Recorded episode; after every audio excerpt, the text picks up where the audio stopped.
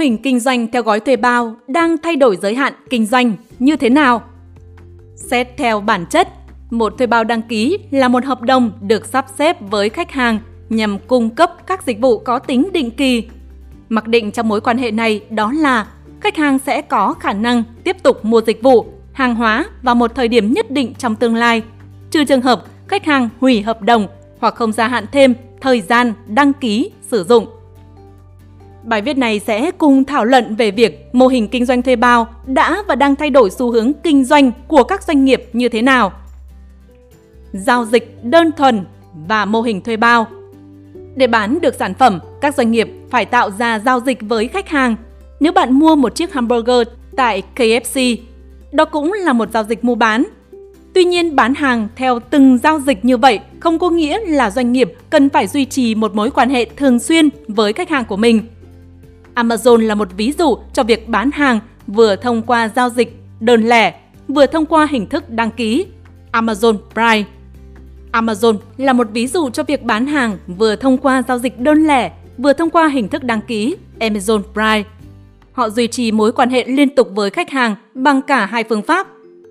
Nếu một người tiêu dùng mua một chai nước từ cửa hàng tiện lợi, hiển nhiên là sau khi mua hàng, họ sẽ không có mối quan hệ thường xuyên với cửa hàng đó. Tuy nhiên, nếu họ dùng một thẻ thành viên trên ứng dụng từ điện thoại để thanh toán tại một cơ sở bán lẻ như Amazon Go, mối quan hệ liên tục này được thiết lập. Các doanh nghiệp tiếp cận khách hàng dựa trên hình thức đăng ký không phải là giải pháp thay thế cho việc tạo ra sản phẩm phù hợp với thị trường hay một mô hình kinh doanh cụ thể.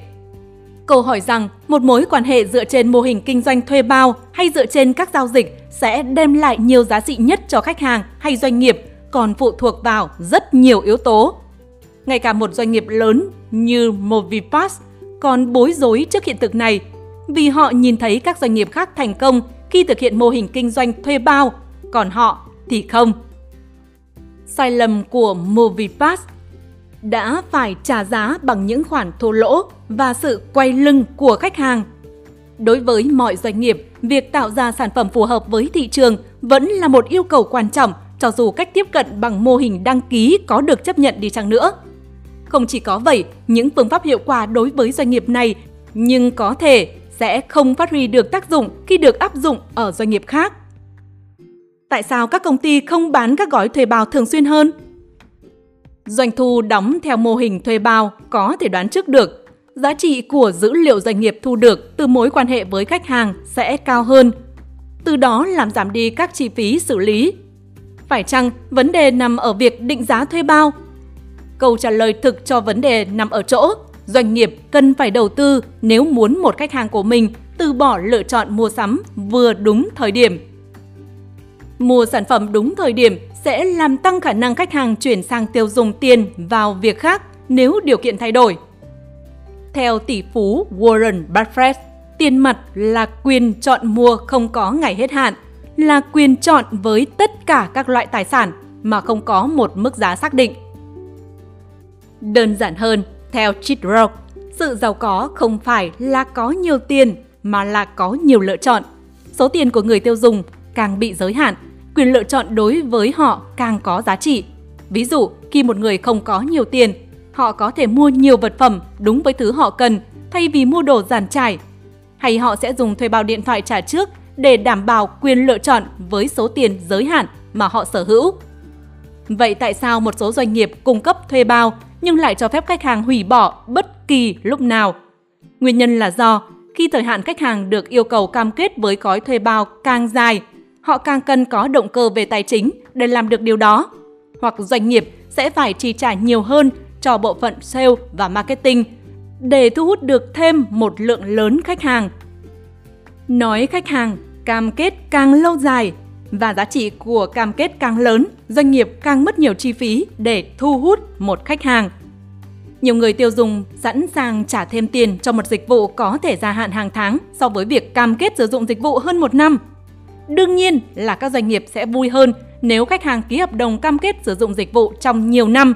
Nhưng chi phí thu hút một khách hàng sử dụng thuê bao đăng ký có thể sẽ không tạo ra nhiều lợi nhuận cho doanh nghiệp Do đó, doanh nghiệp kinh doanh thuê bao cần xác định các mức giá khác nhau cho các nhóm khách hàng khác nhau vì có sự khác biệt về giá trị được đặt vào quyền lựa chọn.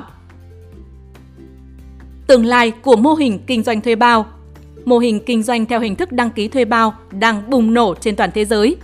Trước đây khi nhắc đến các gói thuê bao đăng ký, chắc chắn chúng ta sẽ nghĩ ngay đến các doanh nghiệp viễn thông, báo chí, tạp chí, điện nước hay phòng tập. Hiện nay, ngày càng có nhiều sản phẩm và dịch vụ được đưa đến tay người tiêu dùng thông qua đăng ký thuê bao.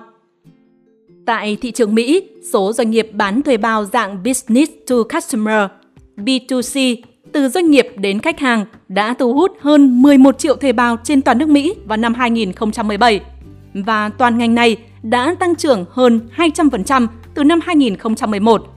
Hơn 2.000 doanh nghiệp bán đăng ký tập trung vào khách hàng và tận dụng thị hiếu đa dạng của khách hàng đối với các hàng hóa. Trong số đó, rất nhiều doanh nghiệp đang bán các sản phẩm truyền thống. Có thể kể đến HelloFresh và Blue Apron trong ngành thực phẩm, Brickbox và Esprit trong ngành chăm sóc sắc đẹp, Trunk Club và Trick Fresh với các sản phẩm thời trang. Tương lai của mô hình kinh doanh thuê bao cho các sản phẩm định hướng tập trung vào người tiêu dùng có thể nói là rất tươi sáng, nhưng quan trọng nhất vẫn là tập trung vào phân tích khách hàng. Nhà đầu tư hay doanh nghiệp cần xác định xem khách hàng hiện tại và khách hàng tiềm năng có thể làm tăng giá trị mà doanh nghiệp nhận được hay không. Có như vậy, doanh nghiệp mới có thể kinh doanh hiệu quả và có chỗ đứng trên thị trường đầy khắc nghiệt.